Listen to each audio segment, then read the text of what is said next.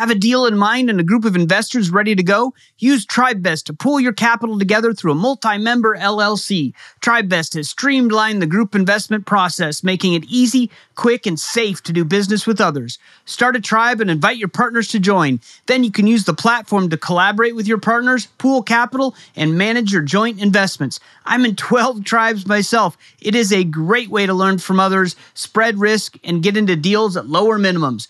Go to tribevest.com to get started today. This is Chad Ackerman, the host of the LFI Spotlight podcast. As part of our growth here at Left Field Investors, the LFI Spotlight is moving to its own podcast feed.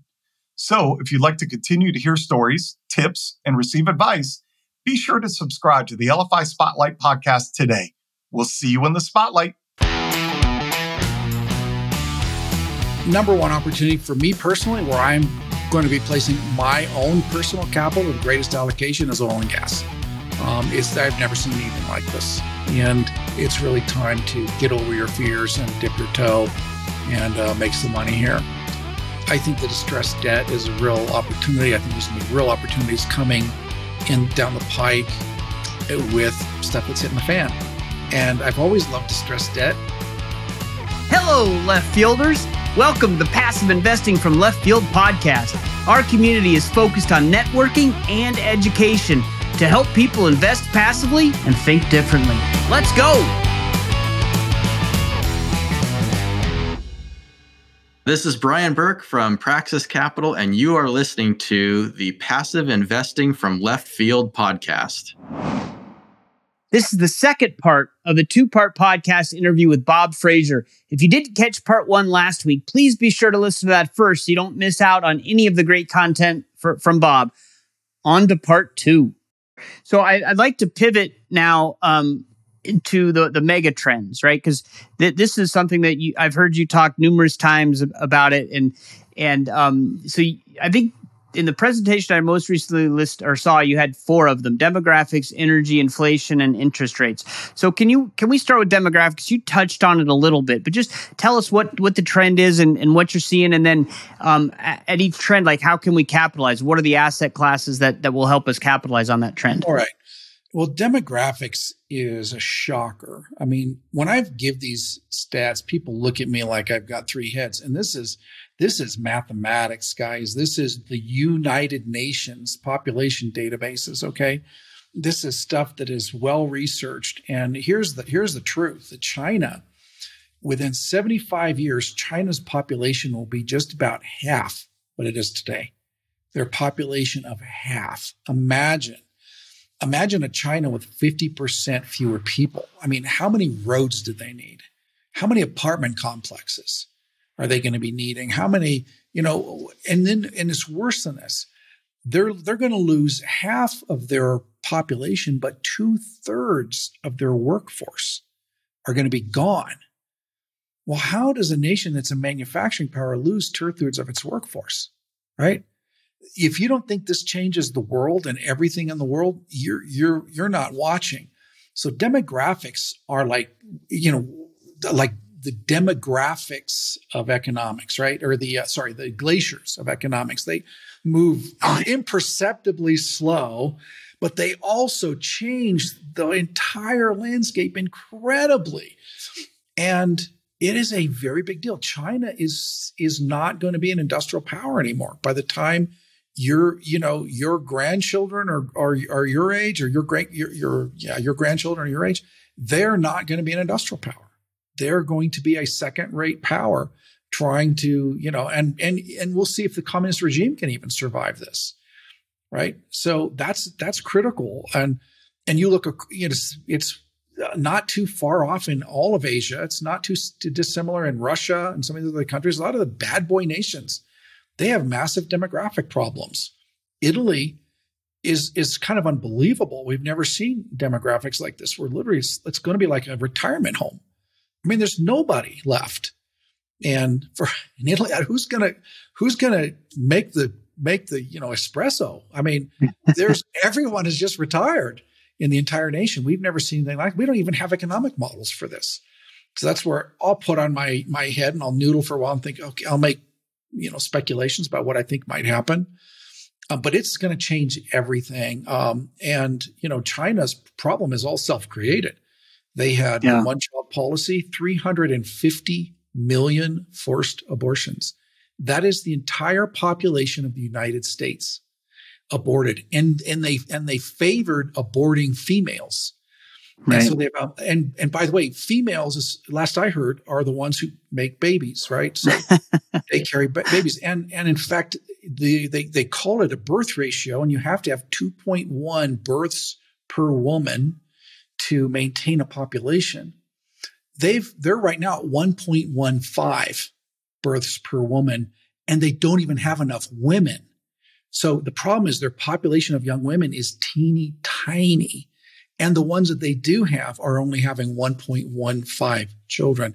They're, it is, they are so locked in and they are so screwed as a nation. Well, what does that mean? Well, this plays into a larger trend of deglobalization. So the world is massively globalized since 1945, the end of World War II. And when the US kind of set up this Pax Americana, right, and enforced global trade and policed the nation's oceans and you know, limited bad boy operators um, across. I mean, prior prior to World War II, trade wasn't global because there was too many bad boy operators that would interdict shipping lanes and piracy and whatever. That all stopped. Well, and if you look at, you can measure the trade, the percentage of trade divided by GDP, and it just went up and to the right until just a few years ago, and it reversed. You're seeing a massive deglobalization trend. What happened is the world realized it has over globalized. That a lot of times it's just, it doesn't make sense to globalize that much. And right now, it's cheaper to manufacture in America than in China for a lot of things. Um, if you count robotics, you count shipping, you count tariffs, and certainly if you count supply chain risk, right? Um, add to the fact that you know you know who the world's largest oil producer is. Well, it's actually America. It's the United States. Yeah. And well, if you need energy security, or you have you have an energy intensive business there's only one nation in the world you want to be in. Do you know china imports all of its oil from saudi arabia? You know well okay what happens if there's you know they lose access to that? In america that's not a problem.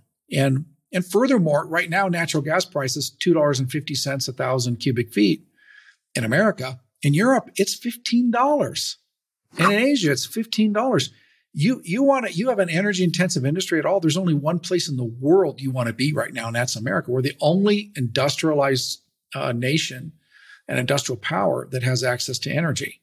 The only one. So so anyhow this is all driving an industrial industrial boom in america reindustrialization of america and it's just beginning. Um, we've got at least two decades in this. So it's a massive megatrend. The world's deglobalizing. By the way america's population we do not have the demographic tsunami of other nations. We actually have a millennial population. I mean, you know, I say we don't understand them, but we're glad they're here, you know. uh, so, um, and America has a has a demographic future. When a lot of nations really don't, they're becoming they're going to become shells of themselves. And the world population is declining right now, and um, and shocker of all shockers, you know, we've seen know, so anyhow, it, it, changes everything. And one of the biggest trends we're tracking right now is industrial industrial real estate in America, um, which we think. I mean, right now, vacancy rates of Class A industrial space is basically nil. Um, and in spite of, I, I, can't remember how many hundreds of millions of square feet was brought online and fully absorbed. Uh, last stat I saw from Prologis, who's a large REIT, industrial REIT, said just their existing clients need 800 million square feet of space. 800 million square feet of space needed. Wow. And in spite of all the building, it's not, it's not enough. And, uh, and like I said, the, the numbers are there. We, we're building at 60, 65 a square foot in industrial part of Wichita. And it's worth $1.20 square foot once we're done, you know, and leased. And if we lease to a credit tenant, it's even more than that.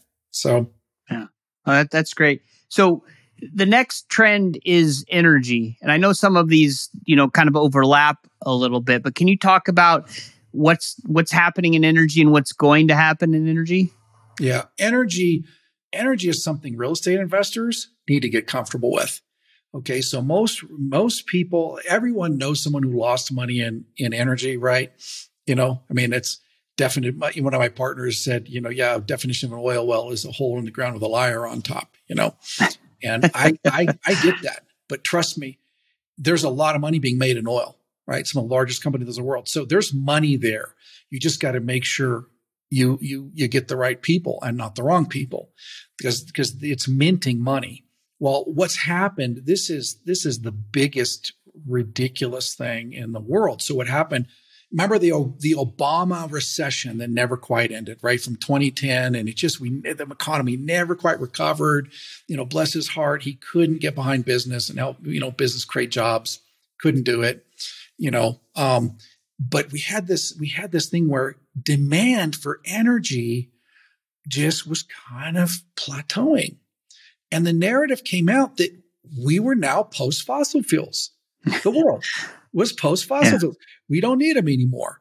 And and what happened? Well, then who would want to invest in a dying business? And what and besides it's dying, it's dirty, right? It's dirty, yeah. it's ugly. If you say I'm a fossil fuel investor, you know, I'm pumping, I'm pumping oil. You got to put a paper bag over your head. All right. But that's the time when you got to put a paper bag over your head. That's the time you want to be investing. Okay. When yep. everything's hated. Well, so, so what happened? The world stopped investing in energy. And in 2015, since 2015, we've seen a 55% decline in investment in new energy production. That's, this is horrible the, the, the world's not developing oil fields and hasn't for the last seven years. And right now, um, it, you know, we're seeing a five to seven percent decline in oil, um, an oil capacity, oil production every year because of depletion. Right, that's just the nature of the game. We have we need five billion or five million barrels a day of new production every year just to make up for that. And that takes investment, takes a massive amount of drilling, developing, and no, the world hasn't been doing it. So we're seeing a, a massive supply constraint. So It's just supply constraint is just coming down like crazy. As soon as demand hits this, there is going to, it's increase in demand is going to met, be met by inelastic supply. Do you know what inelastic supply means? It means it doesn't matter what the price is, you're not going to get more oil. There's no more oil to get. There's nothing to turn on anymore. Right. Anymore. And so this is this is just insane what the world has done, and and extremely foolish. I mean, John Kerry has been running around defunding fossil fuel investment for the last ten years and trying to get big money to, to pull money out of oil and not loan to oil companies. Well, oil companies, they've quit borrowing money. You know they're they've just they're so sick of it they're done. I said no i'm not gonna i'm not gonna yeah you know you know biden is telling me hey drill. They're like yeah right you know? And then what? And and then they're, they're, you know the current administration is going to venezuela to ask them to increase oil. These are the american hating anti you know marxist you know don't it's kind of it's kind of ridiculous but you know foolishness ends up always um being exposed and it's about to be exposed. So we're we're seeing a, a huge, huge uh, opportunity here, opportunity of, of, a lifetime. Really, it's an opportunity of a of a generation to get into oil and gas when it's incredibly cheap. Here, here here's the other thing. You know what a cap rate is, right? Un, mm-hmm. unlevered, unlevered income, un, unlevered yield on capital, right? Um, and if you could get an apartment complex right now, you know, class A, you're maybe going to be getting it at a four or five cap rate do you know what the cap rate is of oil fields right now? 15. Hmm. Really? 15. Yeah. So and that is, and that's that's includes fields that are 20% developed and have all this 5x upside of new drilling opportunities. Yeah. That's, so what's that's the opportunity? The definition of being on sale, Jim. That is on freaking sale. And if we're not buying, so I'm just hoping oil prices stay low f- for the remainder of the year while we're we're rounding out our portfolio and uh, buying. You know, we're buying is we're just backing up the truck now and buying great assets at fire sale prices, and uh, pretty pumped about it. What what are the um what are the what are the opportunities there? Like, is it the drilling? Is it the owning of the mineral rights? What's what are what are how do investors capitalize on on this energy issue? Really, anything. Our favorite is what we you know you can make money on on uh, property rights. You know the royalty interests. The problem is a lot of people park a lot of money and it ends up just sitting there and not really producing much, right? So you got to be super smart about understanding where the development is going. All right. So we don't like that as much. I'm, I'm, the kind of guy that I really want to be able to pull some levers and push some buttons to make money, right? Not the guy who just, I want to park somewhere and hope money comes to me or hope somebody throws right. money. I, I'm not that guy. So our favorite is the non operated working interests. So where we own the leases, we buy the leases from the royalty owners, right? The landowners. And we, we agree to pay them royalties and we own the lease. And then we, we don't operate that lease. We give another operator uh, access to that lease and we share the revenues. And so what we're buying right now is non-operating working interest where the operators are oil companies, named oil companies that you would know. These are the big, big guys mm-hmm. who bring kind of massive amounts of expertise and resources to bear and and we we don't have to you know turn a drill or something. Um, so that's our that's our favorite. Um, we like this favorite strategy that is fits our our profile and uh, and like I said, you know, fifteen percent returns. The money the money is in the drilling. I mean, we just drilled three wells in one of our existing things, and all three, you know, and they just start throwing off money like you would not believe these things hit. And and people think of it, you know, you you think about the the good old days when, you know, you get a dry well or you know, it's really not like that anymore. The geology is so well understood that dry wells are very very rare, right?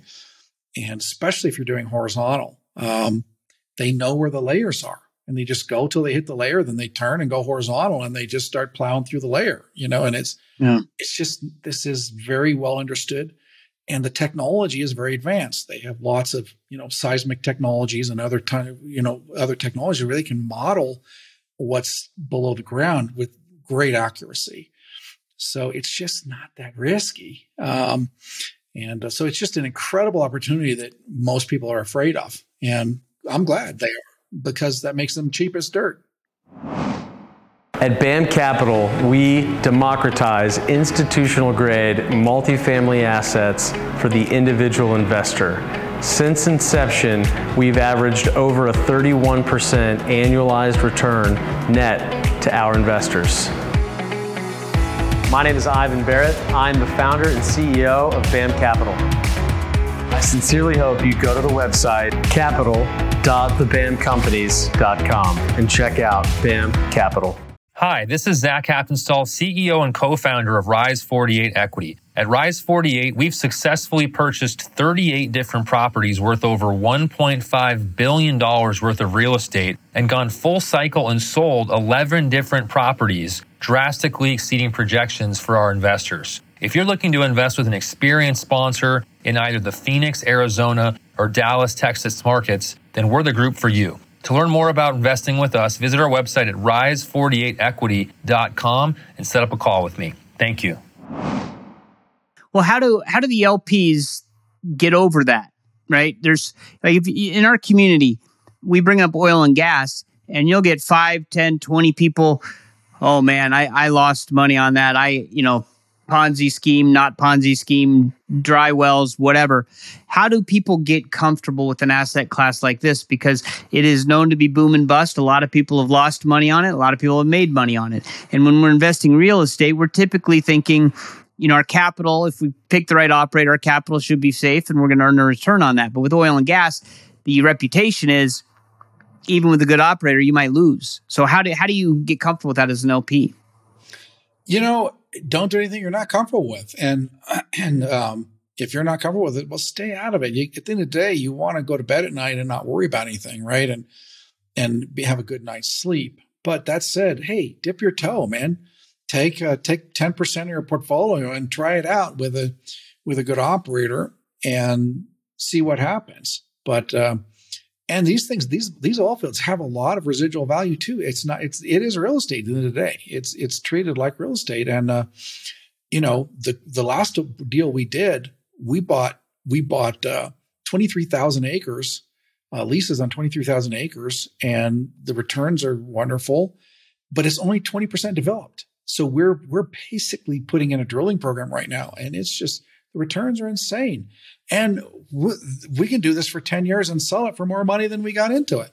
So, you know, it is real estate in the day. And uh, really, the real issue is operators. That's the real issue. There's a lot right. of shady operators out there. Don't go with the little guy, um, you know, who who knows what he's selling, right? You know, the brother-in-law deal. Um, go with go with seasoned operators. That makes sense. So the next one, um, megatrends is persistent inflation. And you mentioned this briefly that you think inflation is going to be around for a long time. So can you talk about uh, inflation? Yes. Um, there's a few things happening. One is one is demographics. So a lot of a lot of inflation uh, or a lot of the low inflation or low interest rates environment was brought about by the baby boomers hitting their hitting their key wealth earning years and putting their money into the markets. And as more money flooded the markets, you know, it necessarily drove down returns. Um, we're seeing aging baby boomers now, and they're going to be pulling money out of the market. So we're seeing necessarily higher interest rates as there's just fewer deposits and investments you know, happening. That's that's a kind of a smaller, longer term thing. Another thing we we, we see is energy. So if, if you actually break down the CPI uh, rises we had last year, the big increases, almost all of it was due to rising energy prices. And if you look at the easing of inflation recently, it's almost entirely due to energy prices. That energy is a significant component of, of inflation. And what's more is energy is kind of what I call the mother of all commodities, right? You think of, well, wheat is different than oil, right? But guess what? If you're going to plant and harvest and and weed and all this stuff, you're going to use diesel tractors. It's all energy.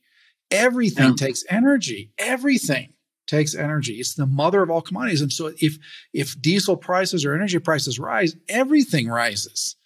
Right. And so so so my my view is that if energy prices remain elevated, you're going to see more persistent inflation, and I believe we will see higher energy prices for the reasons I just gave. And megatrend number two there, you know, so that's that's number three kind of driver inflation, and number number number uh, or number two driver inflation. Number three driver of inflation is the kind of the uh, the work the changes in the workforce. So we're seeing we're, we're seeing a lot of people retiring. We're seeing aging of the workforce. Again, it is demographics.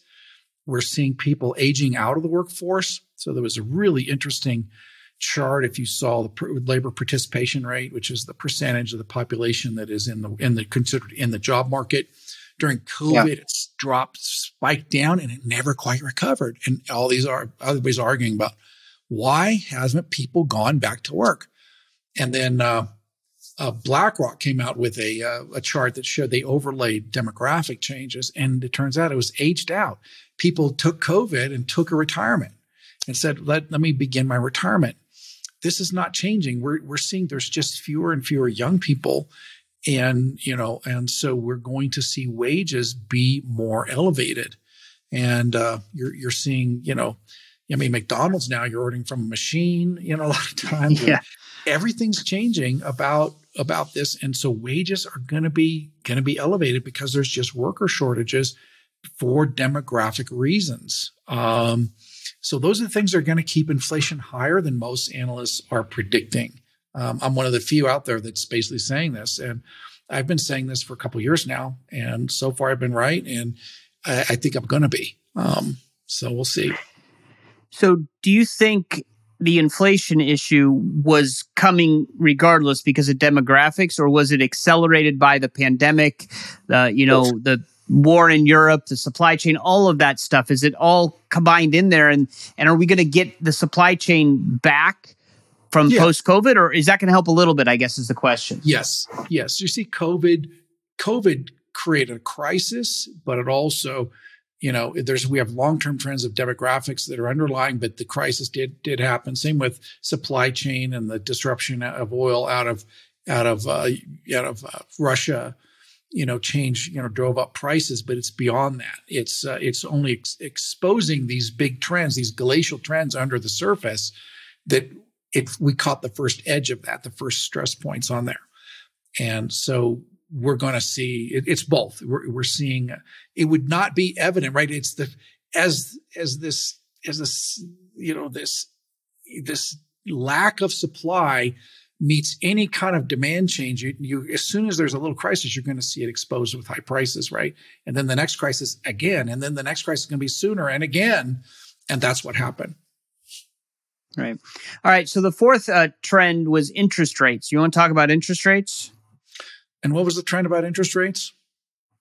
I think that was just one of the ones on your uh, on your list of four mega trends was the uh, was the interest rates. I assume it was the uh, interest rate increasing, or is that not one of your uh, one of your trends? That's what I had on my on my list.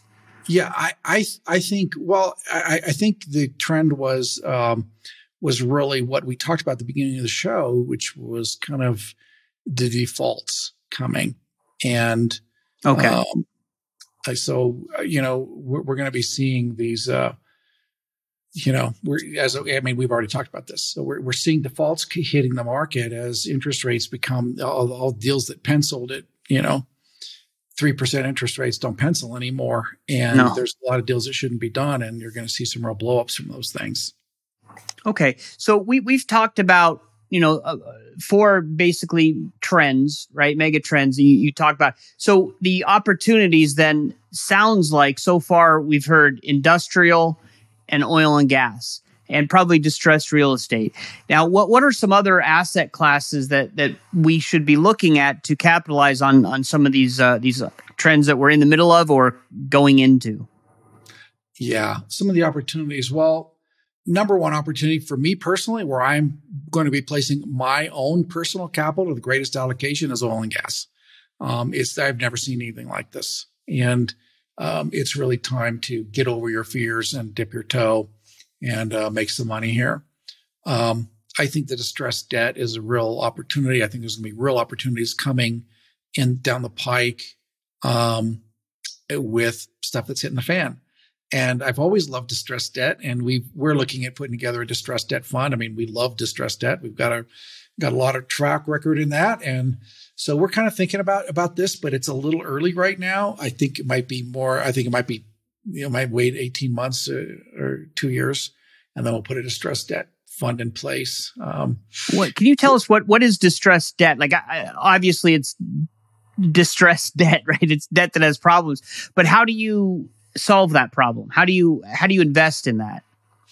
Well, what we would do is put a fund together that would go and basically do do equity deals where we buy out the you know we would go and say hey we'll we'll we'll become senior you know you're you're an operator with a deal that's marginal and we'll come in above the senior loan we'll come in with the mezzanine debt for instance and we'll we'll charge very high interest rates but you you think you can fix this deal great if you fix this deal, you pay us off, we're going to make our high interest rates. If not, we're going to take over the deal and do a cram down of your equity. And now it's our deal. Um, so those kind of things. There's lots of ways to structure it. There's mezzanine. There's yeah. uh, there's bridge. There's uh, there's a lot of things. So, but again, I just think it's a little early in the markets right now. You're seeing not seeing you're seeing a wide bid ask spread. So you're seeing a lot of the what people are willing to pay for for a property, and no one's willing to sell it for that yet you know. So, but we'll, we'll be seeing that. So, distressed debt is a big opportunity.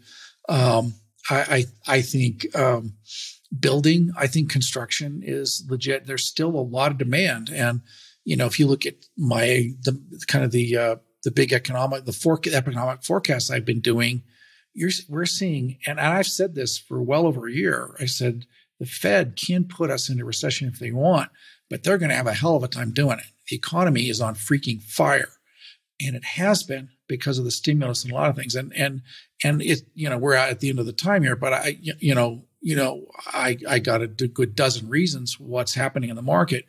So there's a huge demand. I mean, retail sales it, retail sales has been on this massive up into the right trend until COVID, and then it's now up 30% above its uptrend. I mean, it's insane. People are going shopping like there's no tomorrow. $4 trillion in excess capital sitting in people's bank accounts from stimulus. And, and, and the wealth effect is well enforced from, you know, the, the rising stock market, rising house prices. And so huge opportunity. There's a huge demand. I don't want to buy stuff, but I can build stuff. So it's, I, I think I'm just very much into development right now. And I think, you know, we're looking at doing multifamily development. We're looking at doing uh, uh, commercial development. Um, another area we like again that is on sale is is retail. Okay, and we love neighborhood retail. Do you know what the cap rates right now on neighborhood retail centers are? I assume it's high. I assume it's ba- uh, bag on. Is it a bag on your head asset class? Not quite. Not quite. Close. Nine point five percent cap rates. That means it's cash flowing at nine and a half percent. Well, these things, nothing has been built. The neighborhood centers have not been built for the last 15 years. And so there's massive shortages and, pl- and demand is off the chain because of work from home. Everybody's shopping at their neighborhood, right? They're going to get their nails done yeah. and getting their the liquor store and their dog groomer. People have a, a home centric living now, right now. And this stuff is just on sale and no one wants it. We're able to pick the stuff up for, for a song and and and and you do a little value add like bringing rents to triple net and bring them to market and we're just we're just minting money in these things. So we love we love certain kinds of retail not all retail certain kinds. We're very picky about that. Industrial as i said we're super super bullish. The vac- vacancy rate of big industrial industrial boom has been driven in the last 10 years by e-commerce. That's plateauing but the next one the next two decades is going to be driven by um, by uh, deglobalization and reindustrialization, reshoring. One trillion dollars U.S. companies spent last year to reshore. One trillion. It's going to happen again this year. So those are some of the biggest things that I'm paying attention to. That's great. So I know we are uh, running long here today, and that this this has been fantastic. If you have a couple more minutes, um, you know, I, you, you mentioned that you do write economic forecasts. Can you talk a little bit about what you see for the second half of 2023 and beyond? I know we've we've talked about a lot of things that you see coming, but just generally, like where do you see things going? Um, especially with I don't know by the time this podcast releases, maybe the the debt ceiling conversation is over. But can you just talk generally about about economic forecast and, and what you see coming? Well, the Fed is the, is working real hard to try and cool the economy. The problem is the economy is just as hot as I've ever seen it. And it's because of the stimulus. So I actually describe why. Um, the stimulus that they did is different than every other stimulus that's ever been done with direct payments to individuals. And we figured out that if you lower interest rates, well, that's great, but only if people want to borrow money, right? What if they don't want to borrow money, right? Back in 2009, you couldn't convince anybody to borrow money to build a factory, right? No one is like, forget right. it. I don't need a new factory. No one wants a factory, you know. But if you go take take you know trillions of dollars and you pump them into people's bank accounts, guess what happened? I mean, let's say we wired the population of America, every man, woman, and child, a million dollars. Just wired it to them. Boom. What's going to happen? Well, the, most of them would quit their job, right? Which is exactly what we saw happen. And then to go start buying things. They go shopping like crazy and buying everything. That's exactly what we've seen happening.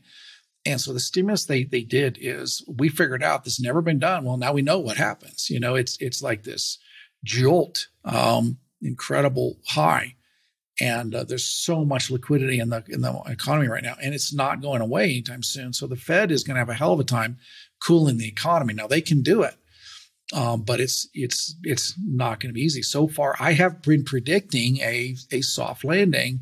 That's changing a little bit with the banking crisis that happened, and and mm-hmm. you know um, I I don't know. I don't think the debt ceiling is a big deal yet. I mean, it's not a big deal until it is, but right now, I'm not, right. it's kind of whatever. Um, I don't think they're going to default, but if they did, it is going to be tough. But assuming they, it's just negotiating and they'll get over that like they always do. Um, the bigger issue is the bank crisis, which, you know, small banks are responsible for a lot of small business lending, and small business lending is the major job creator in America. Um, so, um, so it, that's just that's really drying up a lot of capital at a place where it's needed. And the big banks don't do small business lending really. And so it's, uh, it's so I, so I'm, I'm more towards we might be a little bit harder than a soft landing at this point, but I don't think it's going to be a crash. There's just too much strength in the economy right now. Um, so again, we'll see. But yeah, I'm, I'm I'm not. I'm pretty optimistic. Good, good. I'm glad to hear that. So the last question I always ask is, um, what's a great podcast that you listen to? And you cannot say invest like a billionaire. That's oh, your podcast.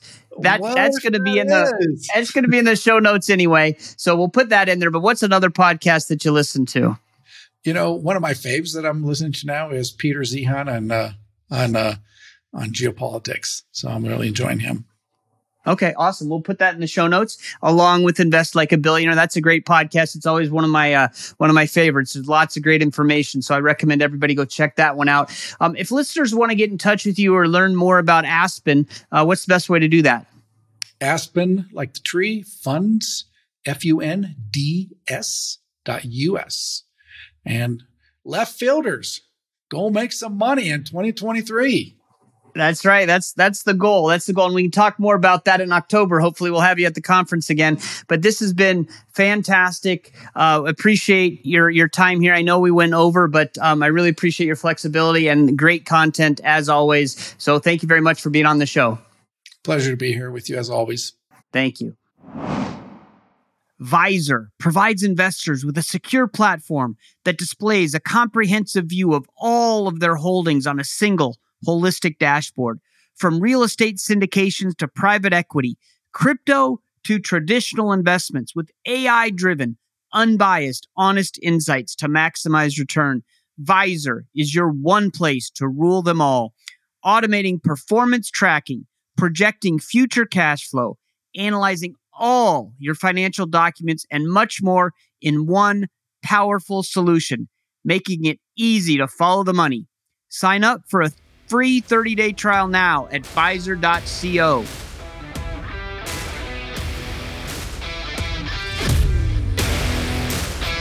So, hope you enjoyed part two of the uh, the conversation with with Bob Fraser from Aspen. He just fascinates me with so much good information. And this second part was talking about mega trends mostly, and was talking about you know where we're going and economic forecasting and and you know the, the mega trends were demographics and i loved how he talked about that as, as a glacier right? It's slow but it's unavoidable. It's coming and it's going to just grind everything in its way and it's really going to change things. So it's important for us to understand demographics and, and what's coming. Um, energy you know he says i love it. If you've got to put a paper bag over your head to invest in it's probably a good time to invest.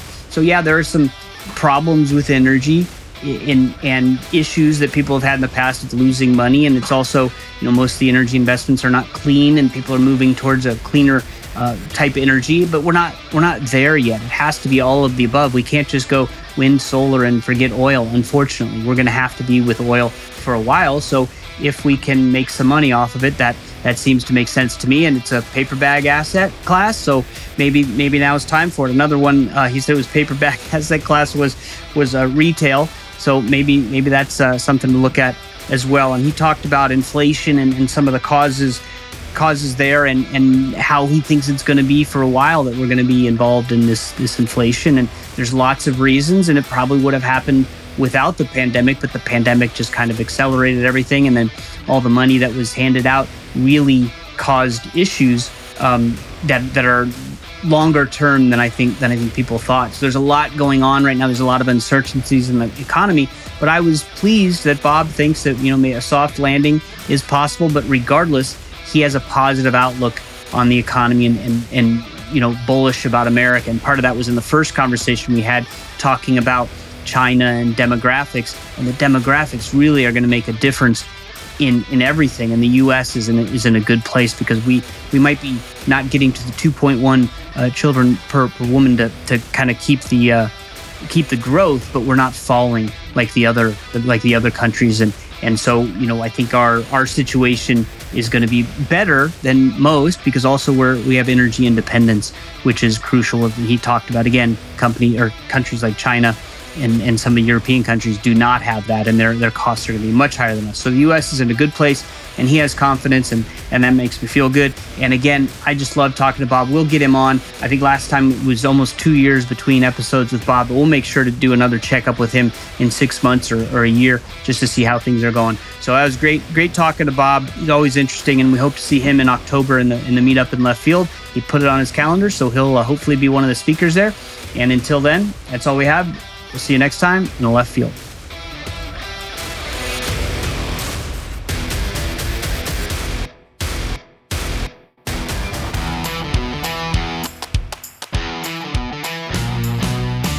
Thanks for hanging out in the left field with us today. If you are interested in becoming a left fielder, you can find us on the World Wide Web at www.leftfieldinvestors.com and click the subscribe button to join our community. If you enjoyed the podcast, please subscribe to the show on your podcast player so you don't miss an episode. If you really enjoyed the show, a review on Apple Podcasts or wherever you listen to podcasts would be appreciated. Thank you for listening to the Passive Investing from Left Field podcast. If you enjoy the show, please go to Apple Podcast or wherever you listen to podcasts and rate and review the show. This show is for entertainment purposes only. Nothing said on the show should be considered financial advice. Before making any decisions, consult a professional. This show is copyrighted by Passive Investing from Left Field and Left Field Investors. Written permissions must be granted before syndication or rebroadcasting.